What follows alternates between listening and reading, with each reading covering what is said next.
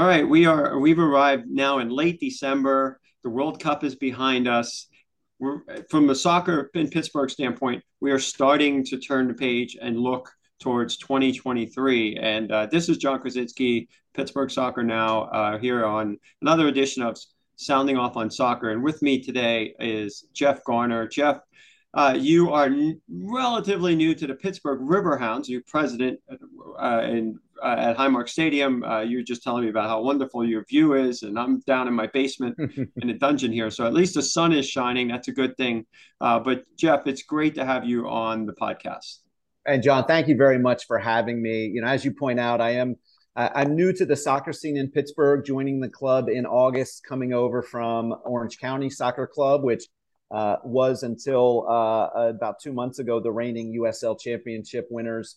So that was a fantastic ride, but I really couldn't be more excited on my first 4 or 5 months here in Pittsburgh. My wife and I met at Robert Morris, so have spent a lot of time in Pittsburgh. I spent some time in Altoona and State College, so certainly Western Pennsylvania has been a part of my life, and really excited to be here and be a part of the Riverhounds, Highmark Stadium, AHN Montour Junction, and our academy. So it's a great time to be in soccer in Pittsburgh.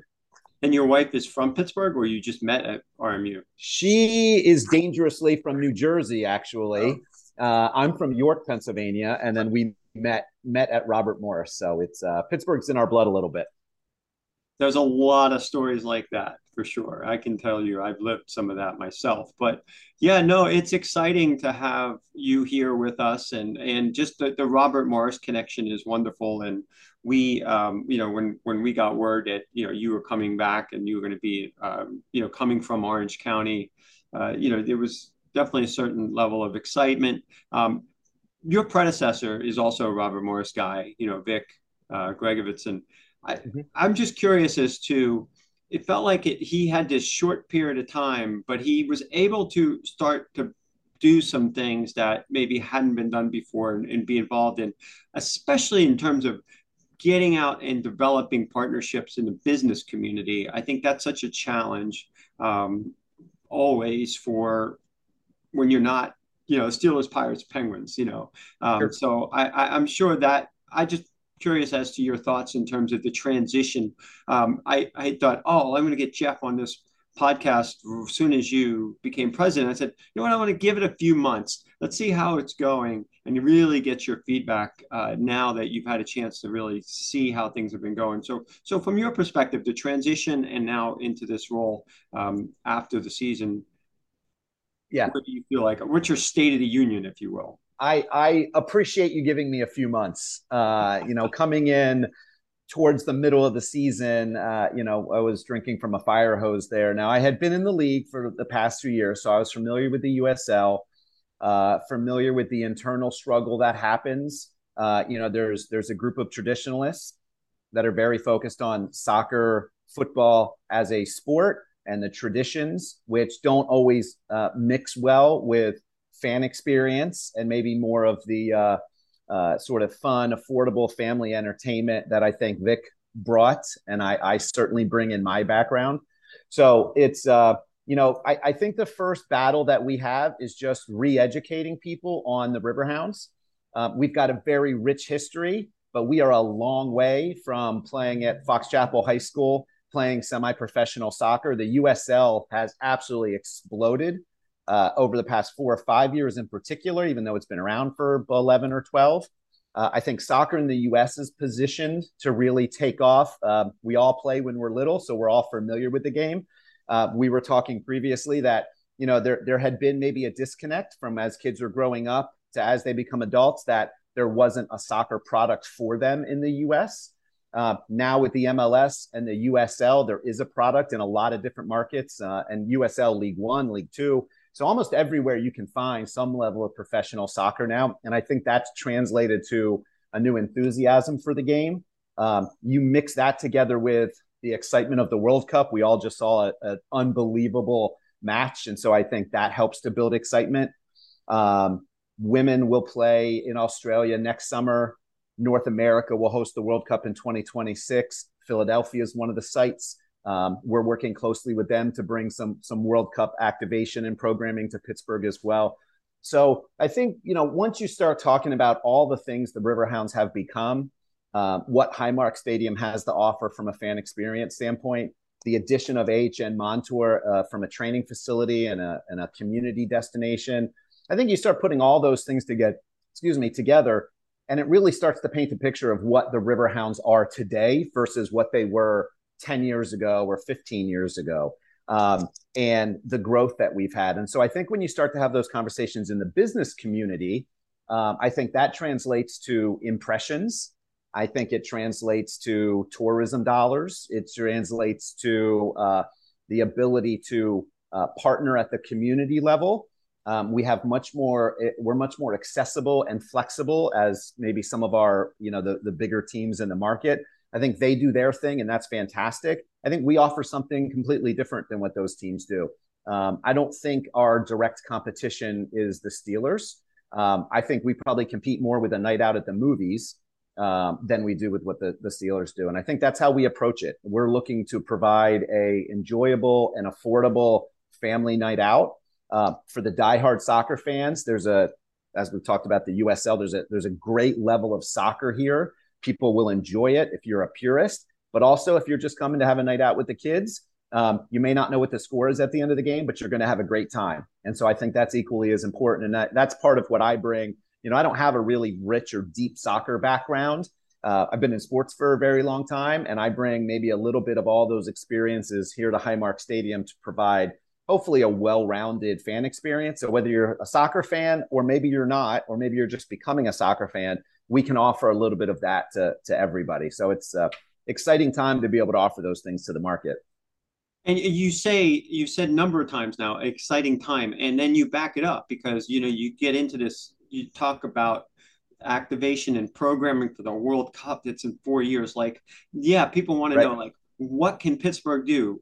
Where can Pittsburgh be in terms of the World Cup picture? And even if it means hosting training sessions or, you know, whatever it is, we know that the spotlight will be, the world will be on US. And there, we saw that the United States, you know, we have a better team now, but we also have a little bit more of an influence on the world stage. And so to be able to host it, the trickle-down effect to Pittsburgh is there. I mean, we've had players on the women's stage, obviously Megan Klingenberg, but we also have, you see the officials in the final, you know, one of the officials went to Pitt and is, you know, has connections to Western Pennsylvania and PA West.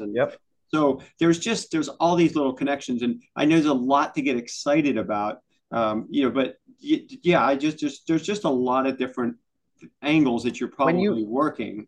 You know, when you constantly look forward, when you look forward to Philadelphia, or just the World Cup in 26 in general, you know, you've got New York and Boston and Philadelphia all as host sites. But when you go out towards the West, really the only Midwest site is Kansas City, and then you got a couple sites in Texas and a couple sites out west. So really, Ohio, Kentucky, I mean, all the way out to Kansas City. You know, those people will have to make the decision on, do I go to Kansas City or do I go west? And then I have access to 3 or 4 different sites. Well, if you do that, if you're driving, which I think a lot will, you're driving through Pittsburgh.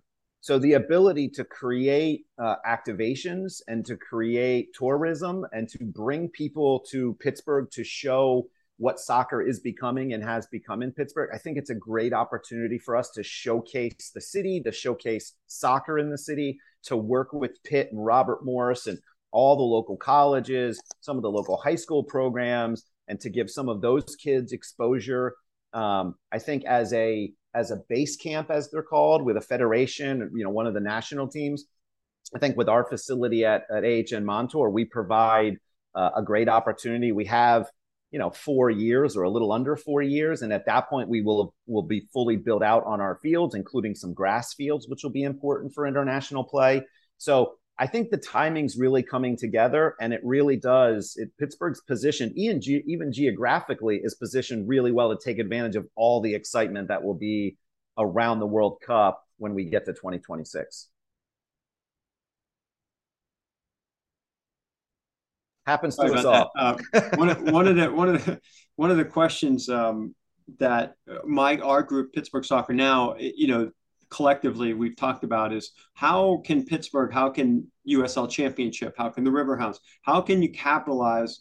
It's a common question is when this happens right after a World Cup on the momentum coming from a World Cup is what are some of the things that you maybe have been thinking about or doing? Well, I think it even started back during the World Cup. Mm-hmm. You know, we hosted an event on Black Friday, which quite frankly, we weren't sure exactly what to expect on Black Friday. It was the afternoon game against England, and we had about 2,500 people here at the stadium to watch on the video board, and we had it on TVs, and I think we just had a really great, inclusive atmosphere. And so I think that starts to clue you in to the appetite for soccer. I think our challenge is to stay relevant and interesting coming off of a World Cup, but really for us, every offseason until we return with training camp in February and get the season underway in March. We just had a season ticket holder holiday party. I think we've done a really good job so far. And actually our fans have done a really good job of creating a community within the Riverhounds, right? Whether you're in the Steel Army, you're part of the supporters group, or maybe you're just a season ticket holder, there's a community there that they enjoy coming together and being together. And so I think that's one part of it is to make sure we provide opportunities for that to happen. And in, you know, this case last week, you know, providing the site, providing the stadium where they could come do it. And it was great for us too. You know, we start working, we had our planning retreat for 2023 in September. So we've been thinking about and working on 2023 for a few months already and sort of, you know, walking on parallel paths between the 2022 season and planning for next year. But in the offseason, it gives us a chance to sort of remind us why we're here and who we're here for. It's easy during the season because we have a game every couple of weeks and we get to see everybody and enjoy it. And you see all the hard work pay off. In the offseason, you know, it's a grind, right? And you're putting in all that work to make sure that the season's successful, but you don't get to see everybody as often. So I think, again, creating those opportunities for the family to come together, for the community to come together, I think that's great. I think our Riverhounds Development Academy does a good job, particularly in the off season. You know, one, it's a year-round operation, but we just held two college showcases, one for the boys, one for the girls earlier in December. We've got the Holiday Classic Tournament, 3v3 and 7v7 coming up next week.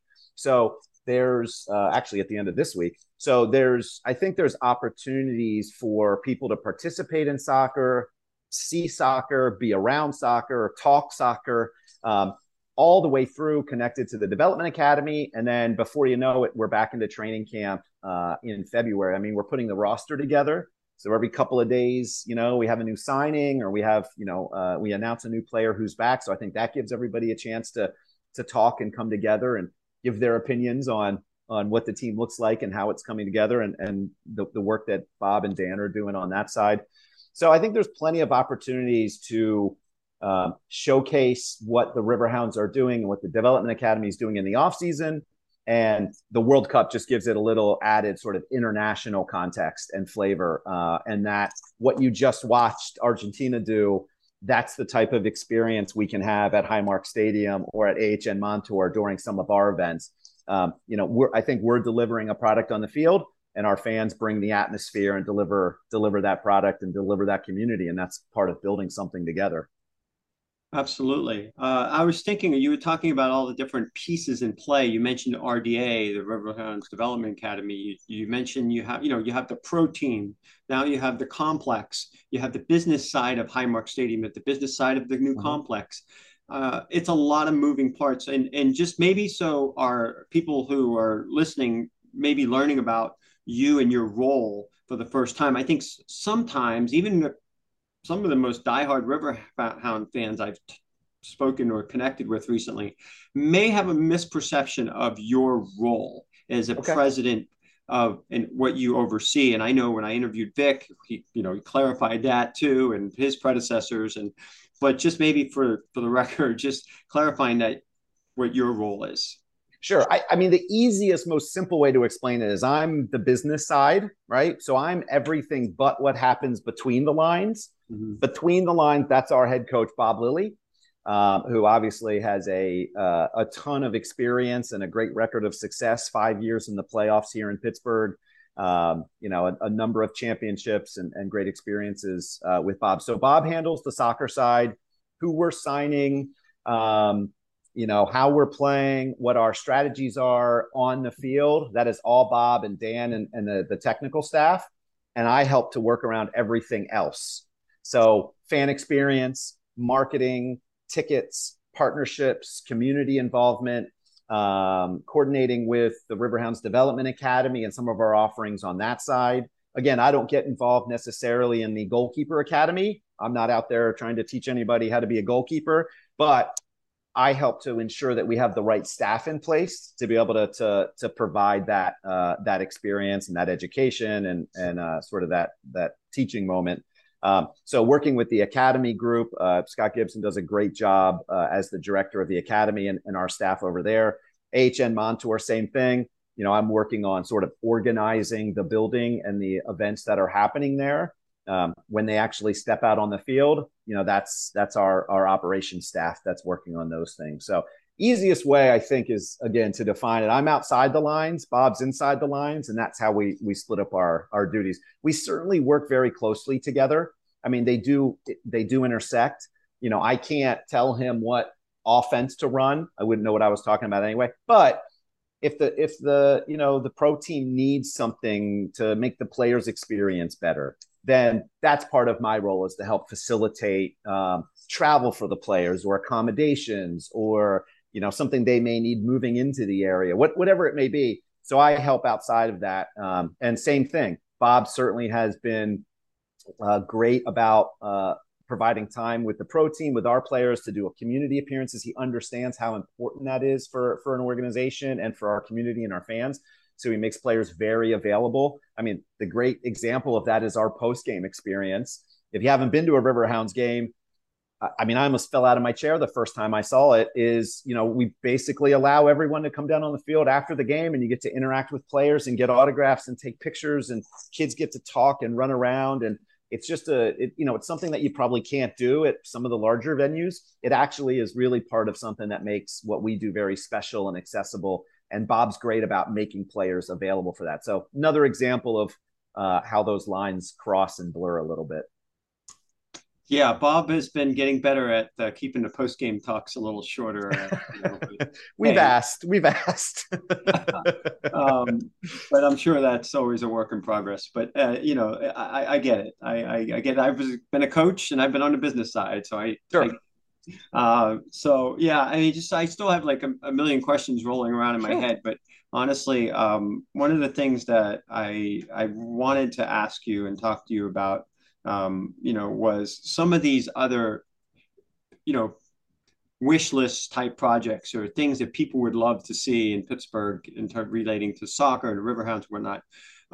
Has there been any discussion within the organization regarding a women's team, second division, type level? Sure. The USL obviously has the W League now.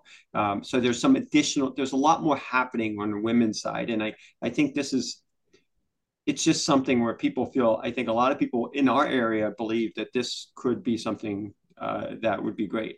Absolutely. Absolutely. I know there is certainly interest. Tuffy and I have had the conversations, the academy, Scott and others in at that level in the academy. We've all had those conversations. The USL actually offers the W League, which is semi-professional soccer, but also this year is launching the USL Super League, which is women's professional soccer. Basically will be a division below the NWSL and will ultimately help to feed the NWSL. We've certainly talked about it, and I think we're getting closer to being in a position where we could support a women's team. On the girls' side of the academy, we're very proud of the success we've had on that side. There's a number of great stories creating a pathway from the academy to not just Division I soccer, but college soccer at all levels. We've had a young lady out in San Diego try out for the U15 national team, women's national team. We've got a player at North Carolina setting records as a freshman going to the championship game. So there's a number of great stories on the girls' side. I think we agree that there's a very bright future for women's soccer in the U.S. The national team has proved that. Our academy, quite frankly, is probably the women's side is probably a little bit ahead and a little bit more accomplished so far than what the boys have done. And so I think we want to embrace that and capitalize on it. I don't have an answer as far as how quickly we can make that happen, but it is certainly in the conversation. We've looked at the business side of it and looked at being able to offer a product like that to the market. I think there is some synergy with the staff that we have in place. So the great thing is we're not starting from scratch, right? Now that we have a training facility, it actually may open up some availability in the stadium. That was some of the issue is, how available is the stadium? Where can they practice? So that's starting to answer and help some of those questions. And that's something that we're looking at very closely and certainly considering in the next, say, 2 to 3 years, probably. That sounds very exciting. And I think that's a logical, step forward. And honestly, the question is like in terms of competition and how do you work that in, with the river, with the men's team. And I know Louisville's, I think, a pretty good model. I think there's some other good USL team franchises out there that are good models. And you've been involved in the league for over 4 years. So I guess that's kind of a good segue to my next question. And that is, you spent that time in what a unique community that is for sure. Yep. Lots of fun places. It just what are the differences so far in your experience between what you experienced there and then being here in the Riverhounds? And I'm sure there are pros and cons on both sides of it. Sure. Well, I think there's the market, right? And I guess I'm speaking about the youth soccer market there versus here. And then I think there's the pro team side, right? So I think on the pro team side, Orange County, although it has some history, certainly not as rich as what the Riverhounds have. They were one of the original USL members, but they had bounced around from stadium to stadium. They don't currently have a great stadium situation. So, some may take for granted Highmark Stadium. I certainly am not one of them. I know how important it is to own your stadium and have some ownership of your stadium and what you can do with it. We didn't have that in Orange County. I think the future is a little bit darker there as far as where they can progress to and where they can grow to. Really, when I got there, the fan base was not certainly wasn't large in size of numbers. Passionate, the group that was there, it was just a very small number. And I think one of the things we focused on, it happened to coincide with success on the field, but one of the things we focused on was the fan experience. And so, which is difficult when you don't own the stadium and we were setting up on a Friday night, playing a game on a Saturday and tearing it all down afterwards. Sort of, there's only so much you can do there. But I think fans came, right? They had a great time. It built. Then, we put together a team that was a little bit of a surprise, quite frankly, in 21 that won the championship. And that really sort of set off the excitement. And, through the first half of last year, we were setting attendance records and had a bunch of sellouts. And that continued after I left into the second part of the season. So I feel like there's even more opportunity for that here in Pittsburgh. The fan base has been building. Attendance has been growing year after year after year. We've got a great stadium, great facility, great fan experience. And so I think we can continue to build on those and we'll continue to see that growth happen. And I think even on a larger scale than what I saw in Orange County over the 3 years that I was there. I think on the youth side, I think Pittsburgh is honestly probably surprisingly more developed and further along than I thought it would be. I mean, the level of talent in Southern California is astonishing. I mean, it's just every 13 and 14-year-old, you walk by could be a pro soccer player. The youth leagues that are there, the club is such a large business and such a large part of soccer there. Players are developing very quickly. I think one of the great evening factors is AHN Montour because they can play year-round in Orange County and in San Diego. They are constantly out on the field. They're playing in tournaments. They're playing in Vegas. They're playing in Phoenix. they are playing all year round. You know, we've been have had harsher conditions to try to do that, and now with an indoor field, we'll be able to do that as well. So I think that helps to level the playing field a little bit. I think with the investment that Tuffy has made in the academy and in our facilities, I think we will see Pittsburgh's level of athlete continue to increase. I think the training they get as young kids will produce better 13-year-olds, and those 13-year-olds will produce better 16-year-olds. I think the coaching is continuing to get better. So again, I just go back to, it's the whole reason I came here. And listen, I was a half a mile from the beach, and we'd walk to the beach and palm trees and 72 every day. But I came back to Pittsburgh because I believe so much in how bright the future is for this organization, for the academy, and for what this can become. And so as developed as the youth program is there, I think, again, we have more upside and can ultimately end up further ahead than even what Southern California has done. Well, I think that's I think a lot of people would be here. I think that's just very reassuring to hear something like that, and based on your experiences to hear that, because, you know, sometimes we don't know. We always think sure. The grass is greener on the other side, and it may be, and you got a beautiful beach to look at too. Yeah. But you're looking out the window right now at Highmark Stadium, and Pittsburgh is such a unique city. It loves its winners, and I think that's something that Tuffy embraces. Tuffy personifies. Yes. And, you know, that at the AHN complex, I haven't even written about this yet because I've just been so busy with so many other things, but I really am trying to get around to this, is the emotion that that showed. And there was a really good article written too about the art of persistence. And, you know, and you would say what you want about Tuffy, but from my perspective, like, he is just determined to make all of this successful and push to make soccer have its place in this city. And so I guess my roundabout question is, with his support and, you know, where do you see all of this going? Like, it's just good to have that, I guess, support from an owner and commitment, isn't it? I think commitment is a great word. And I think that's what really sort of sums up what he's done over the past few years. There is a passion, which started with his kids and his kids playing, but has really grown to the entire market, and really just planting a flag in Pittsburgh and saying, this is going to be a soccer market. Pittsburgh's going to produce great soccer players, both boys and girls. He's committed to it. He's passionate about it. And he's made it happen. And so persistence is a part of that.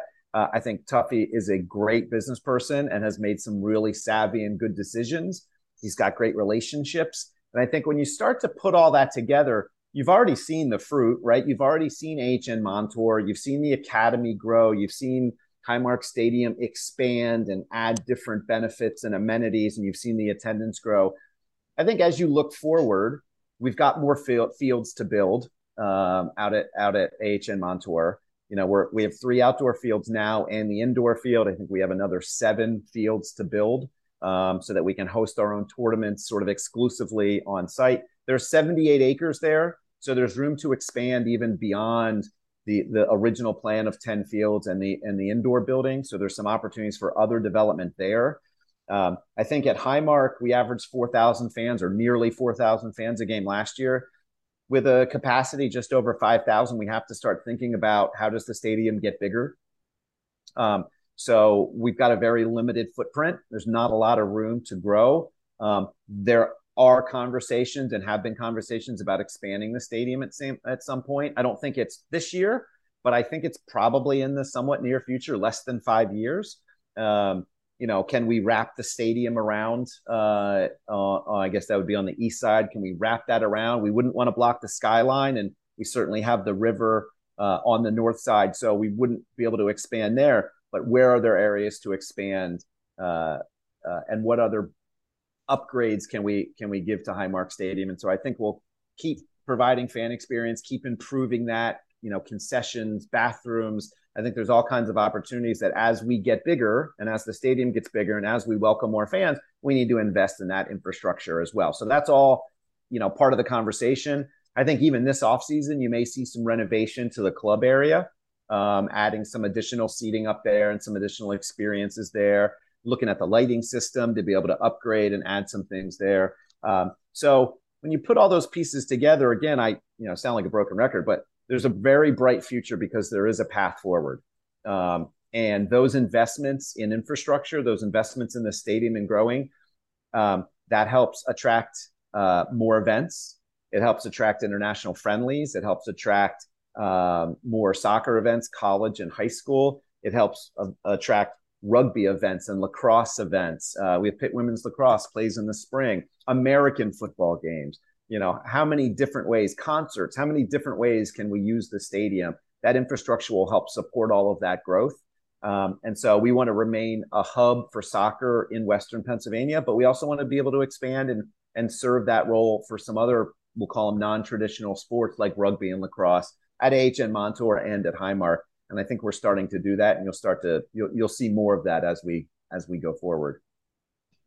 Jeff, I just want to, again, thank you for your time today. I have a million more questions probably that I'll probably want to, I just have to hit you up anytime, send you a message and say, hey, you know, what about this or what about that? But before we close out though, I guess, you know, are there any teasers heading into 2023? You talked about, you already had a retreat.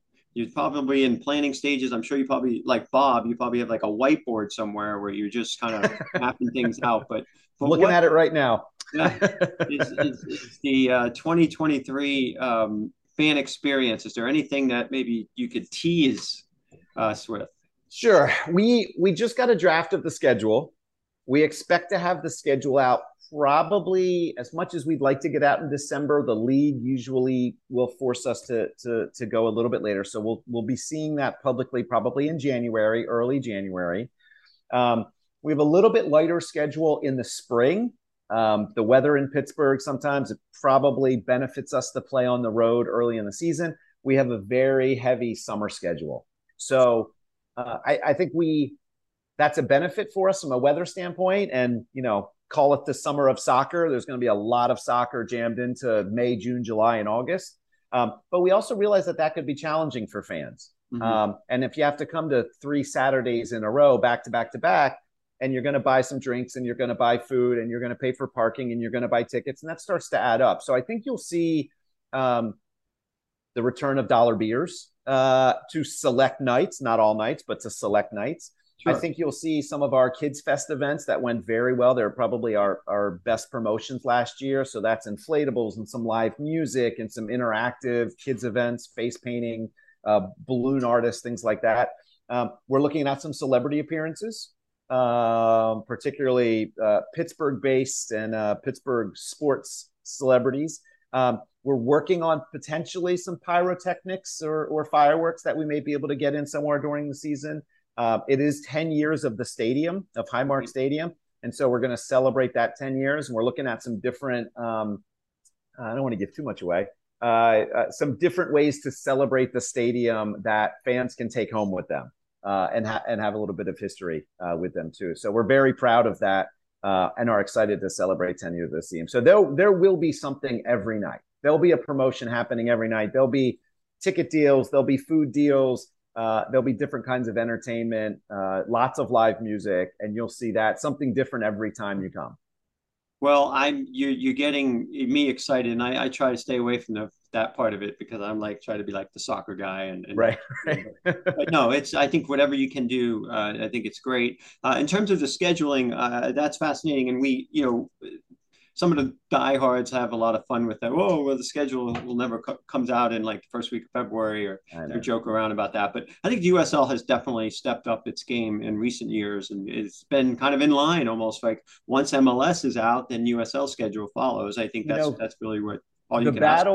The battle in the USL has typically been, there's a handful of clubs that also they play at minor league baseball stadiums, and it's the same ownership. And so the issue is usually the baseball schedule, right? Because in those markets, baseball takes the priority. I know most of us don't love, you know, playing at baseball stadiums. However, it is great for the USL and continues to grow, and those organizations generally do a pretty good job. So, but I think that's typically what has held things up a little bit. We would love to get the schedule out in December. I think all the clubs would. But you're right. The USL has gotten much better and is pushing. The other thing about the USL is it's always changing. You know, it's growing. It's at a point where, you know, you could add a few teams could go to a different division. We've had teams leave for the MLS. And so you have those changes constantly. And so that creates some issues too. But I think when you get to the schedule this year, you'll see a little bit different mix, particularly as we play cross conference. And you'll see, so you'll see, you know, our fans not only will get our rivalries, the Tampas and the Louisvilles and, you know, the Detroits and some of those games from the Eastern Conference, but you actually get a good group of, I think, 6 Western Conference home games as well.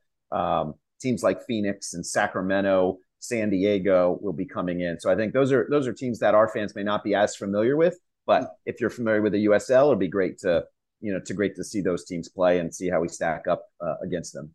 One last schedule-related question. Yeah. You're piquing my interest, so I got to. So the 4th of July game was a tradition for like 8 straight years, and then the last few years it's kind of dropped off. Is that back in play potentially, or where are you with that? I know that's usually a guaranteed sellout. Yes, we have had that conversation with several fans. We've done a lot of fan surveying and fan feedback, and so we've certainly have heard those. I think the way the schedule's lining up this season, it's doubtful we'll have a game on the 4th, which I think might be a Tuesday next year. The league typically and largely for television-based and media-based are Saturdays and Wednesdays. Right. And so I don't think we'll be home on the 4th, but I think we'll do a similar type of event on the 1st, on the Saturday prior. Okay, that makes sense. And, you know, I get it. You know, the television certainly can draw that. And some of that's outside of our control also. Yeah. Yeah.